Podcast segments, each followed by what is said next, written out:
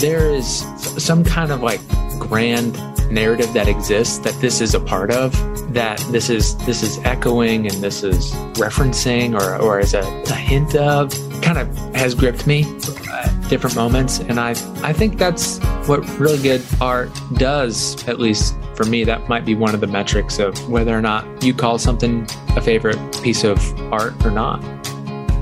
Welcome to the habit podcast conversations with writers about writing i'm jonathan rogers your host Dave and Licia Radford constitute the husband wife duo The Gray Havens. Their new album, Blue Flower, is inspired by C.S. Lewis's autobiography, Surprised by Joy, and explores Lewis's idea of inconsolable longing and every human's homesickness for a place we haven't been yet. I was able to catch up with Dave Radford for this episode of the Habit Podcast. Dave Radford, I'm so glad that you were able to come on the Habit Podcast and talk about your new record, The Blue Flower. Thanks so much for having me. The blue flower or just blue flower? Blue flower. Okay. So not the. Sorry. It's all right. I, am on a losing streak. I've, I've been getting people's titles wrong episode after episode of the Habit podcast. It's all good. Yeah. The it, it can be confusing. all right. So this uh, you call this record uh, Blue Flower um, after uh, a very somewhat obscure remark in uh, in Surprised by Joy, C.S. Lewis's book, where he describes yeah. himself as a votary of the blue flower. That's right. Which I went for a long time without having any idea what he was talking about. Yeah. Um, so tell uh, tell me about this. What? So why, why blue flower? And, yeah.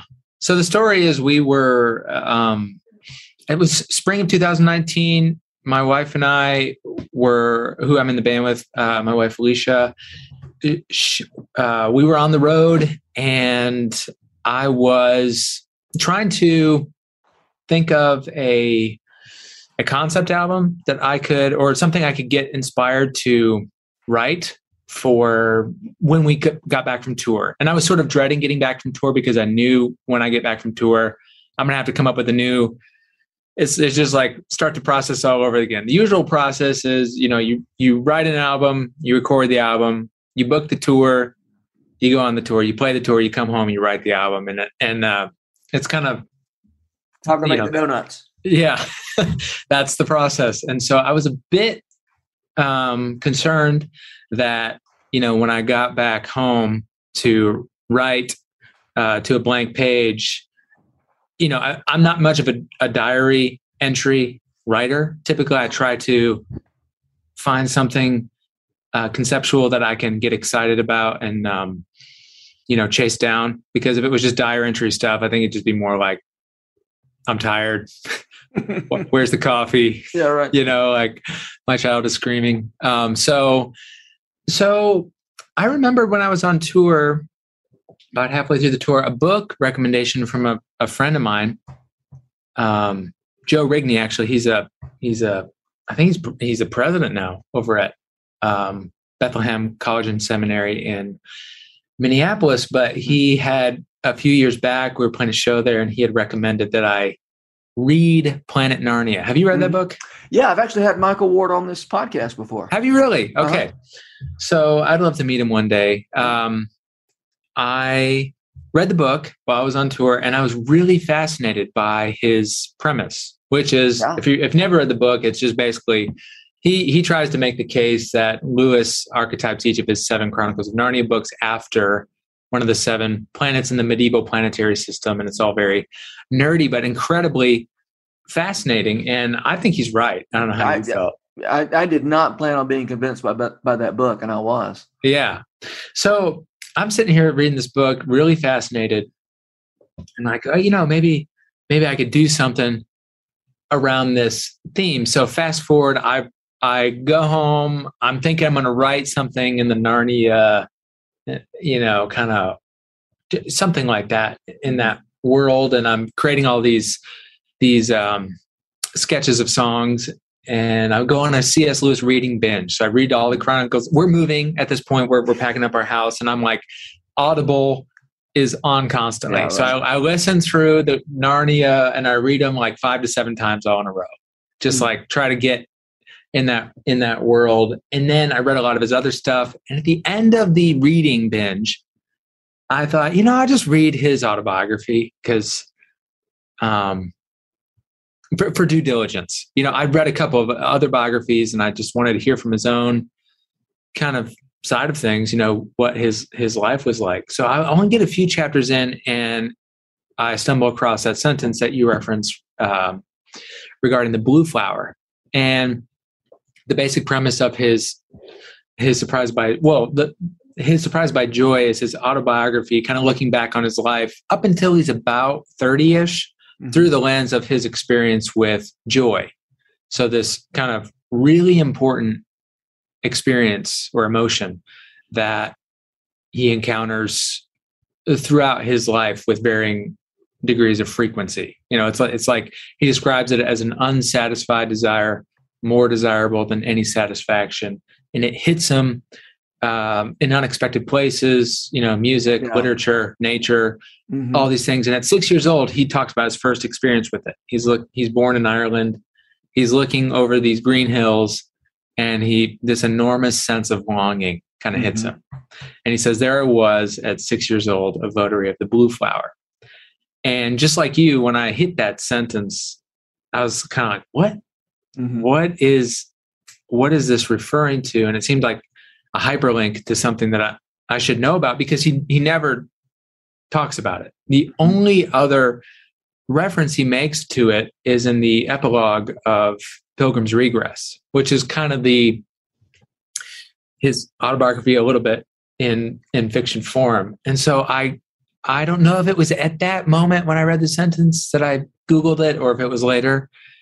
Yeah you know what is the blue flower right. and it was it had been used as a symbol for uh, this experience that lewis is having or Sehnsucht, this kind of like intense longing. And it's been used in german literature or that's where originated i think in the 1800s or something. I'm out of my depth there. I couldn't yeah, really right. like yeah i have no idea. But but that's what he's referring to. Mm-hmm. so as i continue to read his autobiography more and more this image of the blue flower stood forth in my mind as the sort of symbol and icon of joy this experience that he keeps yeah. talking about i thought well just for whatever reason that gripped me more than my other concept idea so everything sort of shifted and that became kind of the foreground and then all the other stuff that i had been toying with kind of became the ornamentation for it Hmm. So, in a sense,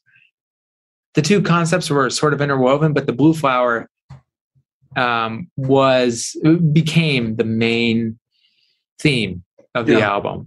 Yeah. You know, one, one of the things about Lewis is that whatever you're reading, whether it's his fiction or it's nonfiction or his, his autobiography, these same themes keep showing up. You know, I, yeah. The, um, I, am I'm, I'm listening to um, uh, the the ransom trilogy now i'm actually on that hideous strength and um, i would be very curious just as a just from a selfish personal uh question i could not stomach that book. That hideous strength? Yeah. Yeah and that's it, that has been my least favorite of the of the yeah. uh, the three. I read it through out of sheer devotion to this yeah. uh lewis reading binge i was i was trying to do. Yeah. Well uh, you, you, know, like for instance, he he talks in there about the idea, or, or actually in one of those, one of the three, it may, it may not be that hideous strength, but but the idea that the immensity of the universe, you know, is somehow supposed to be evidence that we're mean that our life is meaningless, right? You know, which comes up in in Surprised by Joy. You know that, that even when when he was a schoolboy, as he as he came to terms with how big the universe was, that very immensity somehow you know felt like meaninglessness yeah and he, comes, these, these, ideas just come up over and over again i mean well one of his friends talks about how there's a quote it's it, it's a clever quote and i don't know if i can do it verbatim but it's just like what he wrote intrinsic in in what he wrote about anything was what he thought about everything mm-hmm. and yeah. he, you you get this sense that well especially this this theme of of longing i i would say it's almost his main argument for the existence of God. Right. I mean, he goes through lots of different arguments in his book, Mere Christianity, or Christianity, or like, mm-hmm.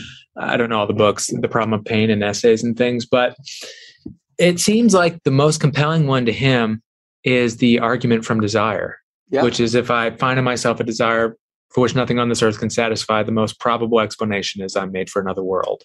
Yeah. And that more than almost any other author, somebody smarter than me was talking about, uh, is prevalent in his in his writing from his prose, his fiction, his his poetry. It weaves itself in, yeah, to to all the different corners of his of his thinking on any topic. Yeah. So here, here's here's a question I have for you, Dave. In uh, obviously the idea of joy is is the theme of the writing. You know, like that's a theme you're pursuing in this this project. But um, not so much as a matter of here's subject matter I'm going to write about. What was this idea of joy or of of an of an unfulfilled longing that's that's um, more satisfying than the satisfaction the longing could be, if I'm saying that right. How does that inform the way you think about writing, art making? Like, what's the relationship between joy and just the work you and Licia do? Yeah, I. That's a good question. I ha, well, the the previous album that we wrote and recorded uh, called "She Waits" mm-hmm. was love that of, record, by the way. Thank you. Was, was sort of in in a similar category in that it's looking forward to and anticipating some kind of um, it's a heaven themed record mm-hmm. and so so and in that is is a lot of longing for that reality mm-hmm. and so so that almost feels like the sequel to blue flower where mm-hmm. blue flower is the sort of pre pre prequel like where it's mm-hmm. it's it's the wrestling through where does this come from to begin with Mm-hmm. And then the she waits one is knowing where it comes from and longing to to be there. And so I feel like they're not two sides of the same coin, but but what what what that I think an answer to your question would be I I think I've felt that emotion a lot and it resonates with me. I think maybe not to the intensity or degree that it resonated with Lewis, but that that desire in me um, has been really strong and, and, something I can relate to. And so I think any artist naturally,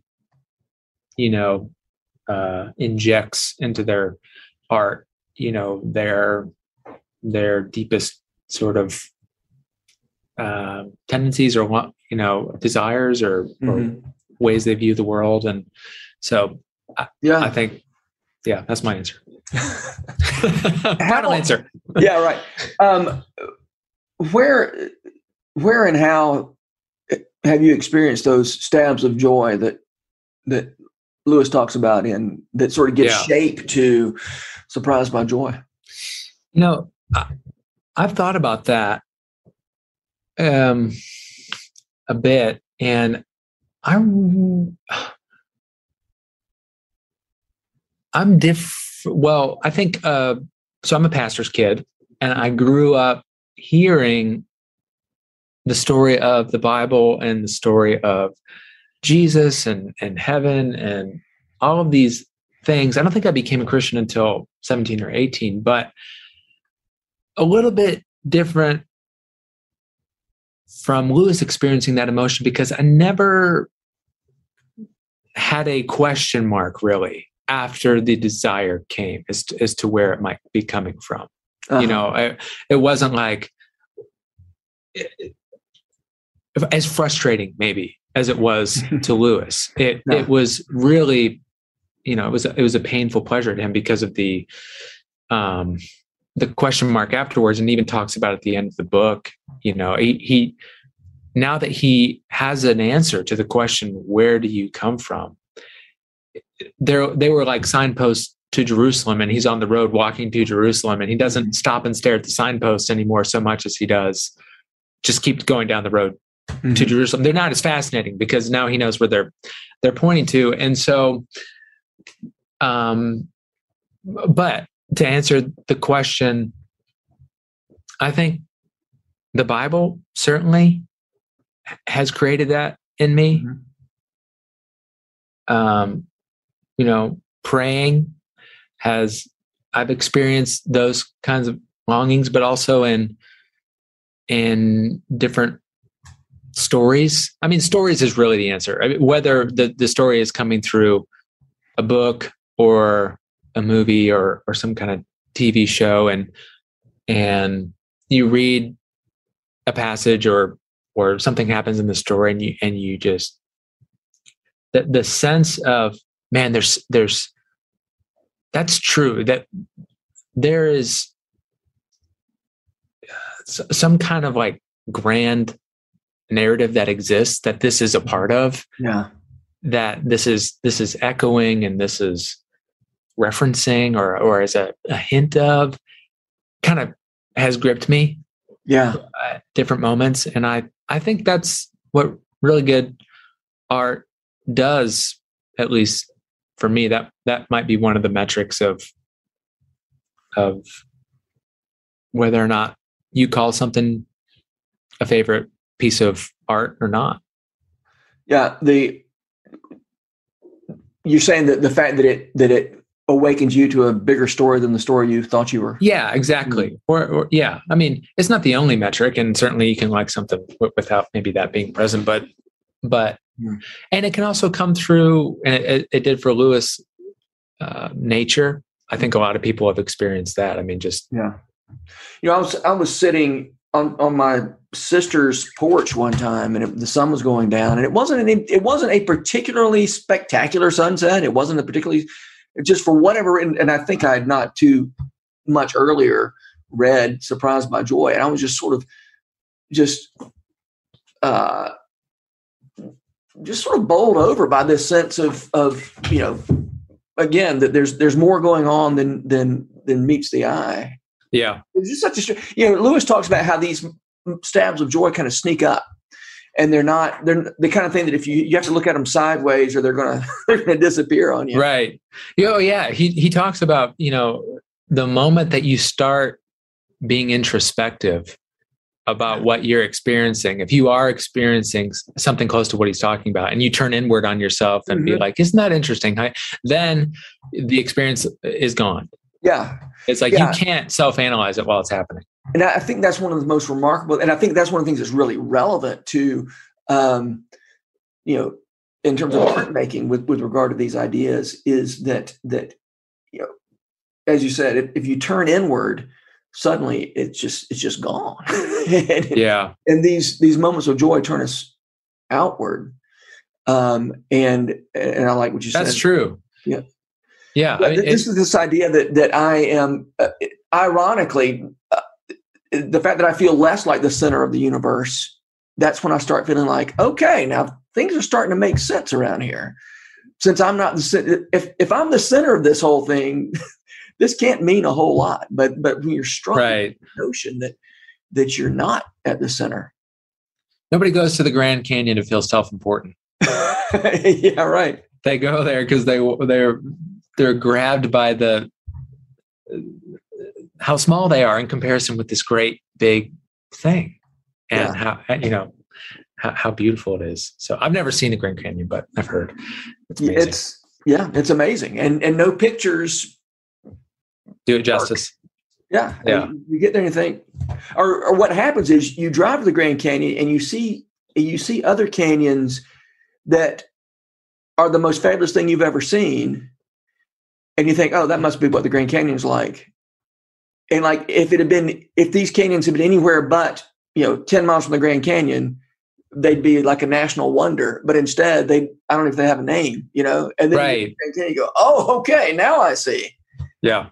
Um but you know it's I, I was starting I, I, was talking about you know being on my sister's porch and having this moment this sort of stab of Sehnsucht mm-hmm. and it doesn't make any sense i mean it's, it's, like i said it wasn't okay, now that's the best sunset I've ever seen. It was just a, it was just a kind of a sunset, and and for whatever reason, it just it it this uh, this inconsolable longing just snuck up on me, and I've, I've And- always I've always remembered that. Yeah, and and in his book, uh, he all of the kind of channels that they they come through seeming are seemingly pretty small and insignificant. Yeah. I mean, one of the first ones is his brother brings in a toy toy uh, garden in a Yeah. biscuit tin, Yeah. and that somehow does it. Ducks flying through the air have done it. The idea of autumn he talks about just random. Uh, it just yeah. So it's it can be like a really small small um, occurrence, but I basically this album is is holding that up. Um, I don't know the, the metaphor is like a like a diamond and just kind of turning it around and and and examining it from from different angles. And so in some ways it it feels like all the same song and and in some ways it feels like really really um diverse and and so it it's a singular idea album so Yeah. which I, I know we've talked before about you know you you having some uh, you've suffered from writer's block. I know with, with your with your previous record, the She Waits record. I think you had about two and a half songs written when you went into the studio. that's right nightmare Uh, did did uh, was this one easier to write, it or did it come more quickly? you know what i'm currently suffering from writer's block again and i'm not even sure that that exists. You know what i think exists? Deadlines. Uh, and i don't have any deadlines. Uh-huh.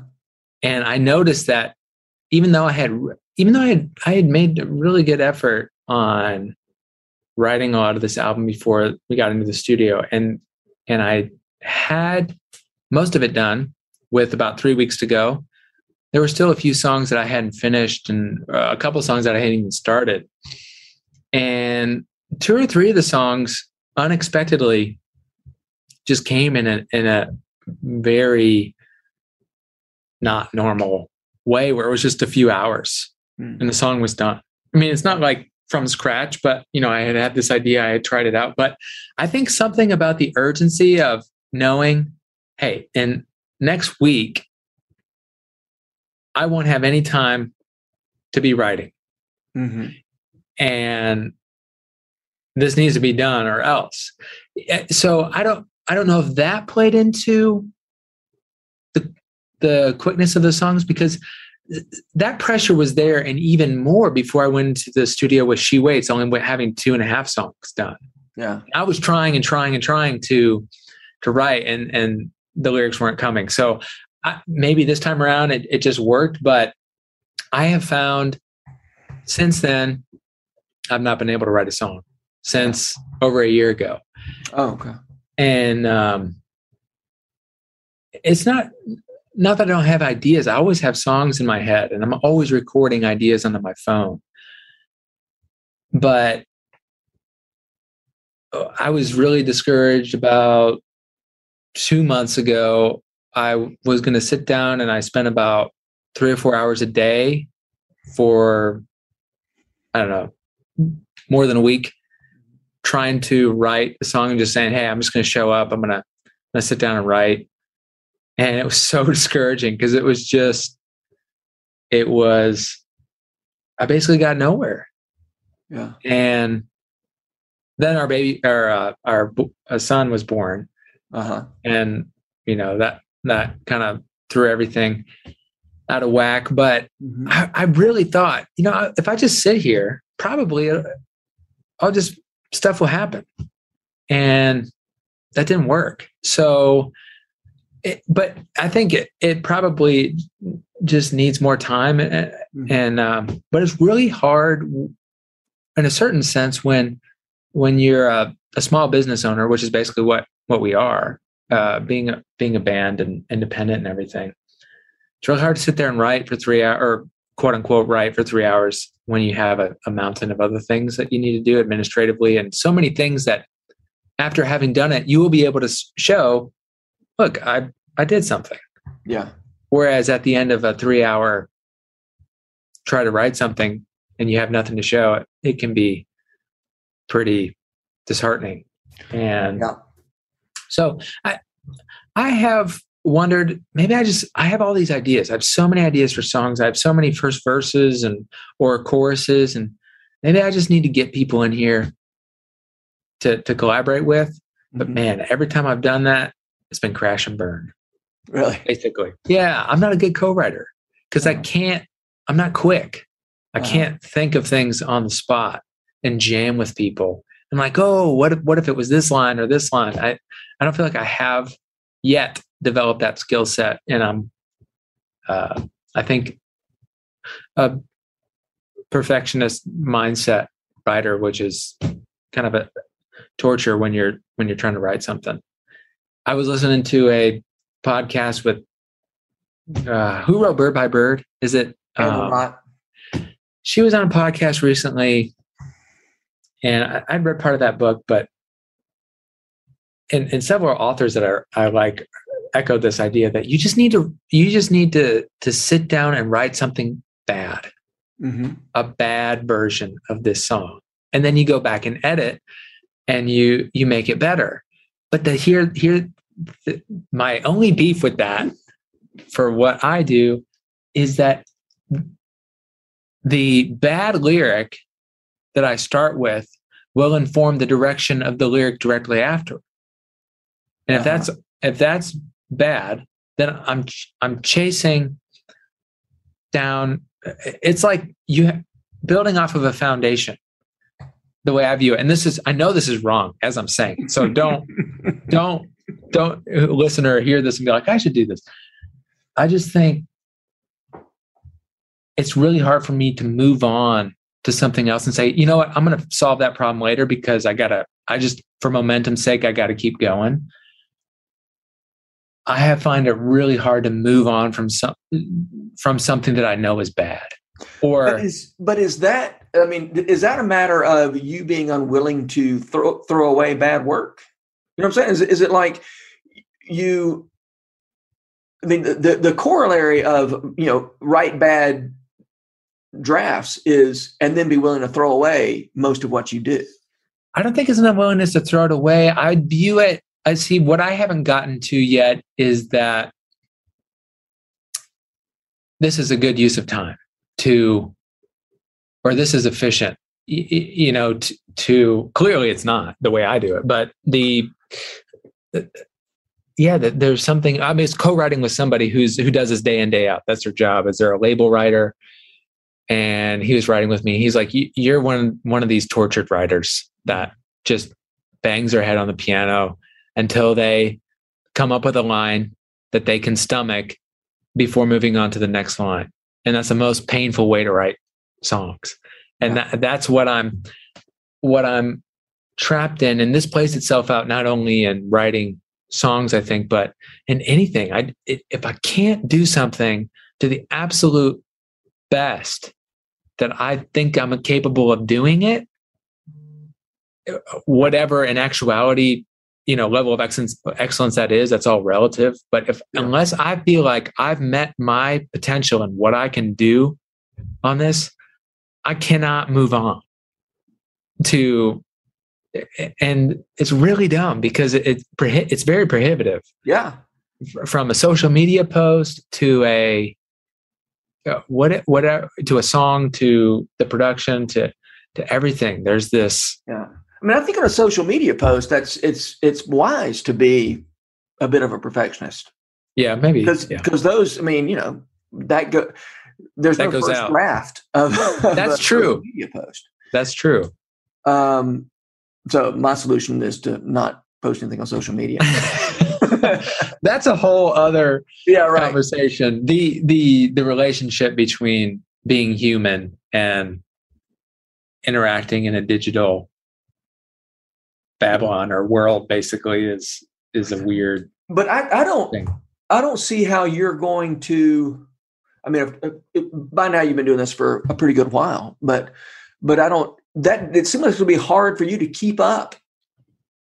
It is, man. For, for uh, years and years. I mean, let me just say this. I there. I remember there was a time in i mean early in my writing career it was all about i was motivated by fear and dread and the deadlines would come and you know i would sit around and not do anything until the deadline came and then i would knock it out and then you know, i reached a point where i just couldn't do it anymore and the deadlines came the deadlines went and i just missed them and and i had to kind of, kind of decide am i going to find some other way to produce besides you know waking up with fear and self-loathing. And then i'll produce because the pain of not writing is greater than the pain of writing.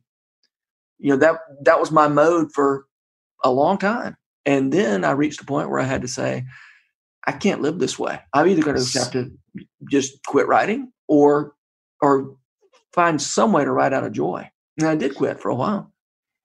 And i'm sure you've told this story on your podcast before but what got you back um, it it what there. So the I would say a couple of things. I, I started getting letters from people who were who would say, "Hey, I, I kind of need this book. You know, I, have been waiting for this book, and and it's something that I that I need." And it's sort of it's an sort of, editor or like no, no, no, a reader. A reader, okay. And, and so it's a person who sort of helped me get out of the this the spiral of the, this this was sort of my personal tragedy you know this yeah. this writer's block was my personal tragedy. And instead for reasons that i don't understand people need what i do. Yeah. and, and again we were talking before about the introspection that joy pulls you out of introspection. And um and that was a that was a big part of it. And and but also just you know my book the charlatan's boy the fact that it, I felt like that was just as, as good as I could write, you know? yeah. It, it, I love that book. I was so proud of it. And nobody, nobody read it. Nobody bought it. I mean, you know, not very many people. And um, what did you do with that? Because, okay, this is selfish. I mean, I'm asking yeah. you questions now. I, I really am curious. What do you do? Because I have this fear with this album. Yeah. It's just like, uh, uh, I'm not sure how grounded it is. It's like, okay, this was very niche. Mm-hmm. I knew that when I went to it. It's like this is a niche type of project. It's not mass media, right? Uh, you know, to to to go into this one experience that a, however famous the author was, it's yeah. it's pretty. It's not for everybody, and yeah. but it was what it was inspiring to me uh-huh. at the time that it was what got me writing, and uh, but you know, I wonder about people yeah. that have been in your position. What, what do yeah, you do with the, that? The commercial failure of that book, which felt like my best chance of, you know, ever having anything resembling commercial success, right? And the way I, will spare you the details. I mean, the, the, the anyway, yeah, the um, but I had I had to come to terms with the idea that if I wrote something I'm proud of and the, and the people I love like it, why is it that I need to be loved by people I don't know? Mm-hmm. And and you know, at that point, when I put it in those terms, why is it so important to me that people I don't even know like me? yeah. Um, I had to say, is it going to be enough that I just do work that I'm proud of and that people people I know and love like? And if that's if that's not, I need to get in another business. And um, and sort of letting go of that was a was a was a huge help and, and did not lead to further commercial success. Okay, right. Like, so, so the the moral of the story is not I let it go and look what happened. Now, yeah. now I write books that people buy. Yeah, you know, it, it, that's not how that story went. It was like, it, am I going to be a healthy person um, if I continue to to approach my work this way? I I can't be the kind of person I want to be. Now, was that a moment for you, or was that a gradual process? It was, I mean, I guess at the time it felt like a gradual process. Looking back, it feels more like a moment. Yeah. Um, yeah, it, it was, it was a, um, it was pretty quick. I mean, I, I kind of, I kind of looked around and said, I can't keep, I can't keep living this way. I felt very similarly, though. It, it, there's never been a moment where like I've made that that statement to myself in my head of get it you can't operate in this framework or you know uh, maybe a variation of what you're talking about.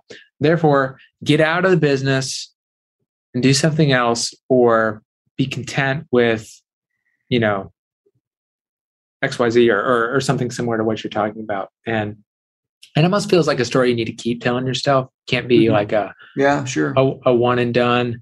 It's almost like almost like the gospel story. You, you got to remember you got to remember it and remind yourself and yeah. there has to be some kind of liturgical outplay or you know um, in, involvement in that mindset in order for it to continually you know sink in and shape you and mold you and and, and eventually you just become the kind of person that operates from a kind of a, a gospel framework mm-hmm. and uh, maybe in a similar way this story that you're talking about and you know something i need to you know grasp more is is just a finding ways to live that whatever liturgy that is or whatever whatever ways help you embody that mindset you know could help you believe it more because the the intellectual assent is the the intellectual assent is the easy part of that mm-hmm. equation. I mean, it's just like, of course, I can't live like in this space of mm-hmm. needing pr- praise and approval of of others to justify what I do, especially people I don't know. And it's so easy to be. I mean, everybody in, in a in a conference room meeting would raise their hand, and be like, "Yeah, I agree to that." Yeah, right.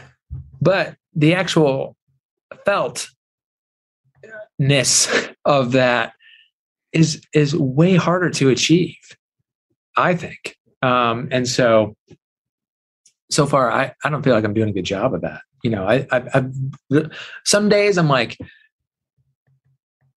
i feel great you know just just like i do again tying it to the gospel it's like sometimes i'm like yeah like i feel that this is this is true. I feel the effects of this. And and, and other days it's like man i'm not living like this is true at all. And yeah. so, um, so yeah, that, that is my dilemma. Moving beyond the intellectual. Yeah, I agree mm-hmm. to being like, yeah, I act like that's true. And, um, that's the hard part for me. Yeah. yeah.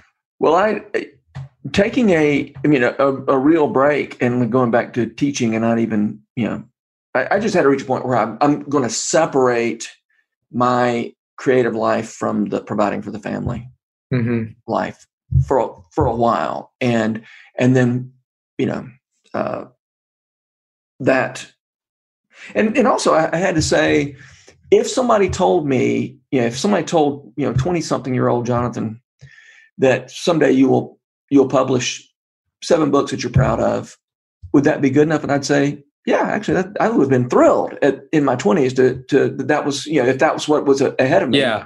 When you're in the middle of it, and you know, and you've uh, I don't know how many record what about six six albums. This is the fifth one. Yeah, this is the fifth one, and you know, twenty something Dave Radford would have been thrilled to hear he was going to put exactly six albums he was proud of. But when you're from where you sit now, it feels like, gosh, is my career over? Am I ever going to write another song? And you know, and you think yeah, and and for me, for whatever reason, that perspective of saying I would have been thrilled if if this is the end of my if this is the last book ever published. Okay, you know that that made a that made a difference yeah. for me. You know, I don't know. You you made it. Yeah, I and and and I I totally agree with that. I mean, if I was 20 years old and, and looked at where we are now, I'd be like, hey, you know, get your head up. That's great yeah. you know th- th- this is this is going well so it's i feel like it's the the i don't know sinking sand uh, sand trap or so, you know in those stories like princess bride you know they they fall down into the the quicksand. and wet in the quicksand quicksand thank you. Um and i feel like it's a story that everybody is is told like when you're starting out. You know, th- there's a trap out there and it's right there. it's it, there's cones around it. Of you're going to you're going to achieve xyz and feel like you haven't or dissatisfied or you're going to compare yourself to others or or don't do this. Don't wander over here or you will fall in this quicksand trap. Yeah right. And then somehow everybody makes their way over to it just to kind of inspect it and see and you know what you know take a picture with it and and kind of get close. And then they're in the sand and they're in the quicksand. I feel like yeah everybody at 20 years old looking out at their at their unknown future and say if i could get here when I, that would be enough. And then you get there and it's not.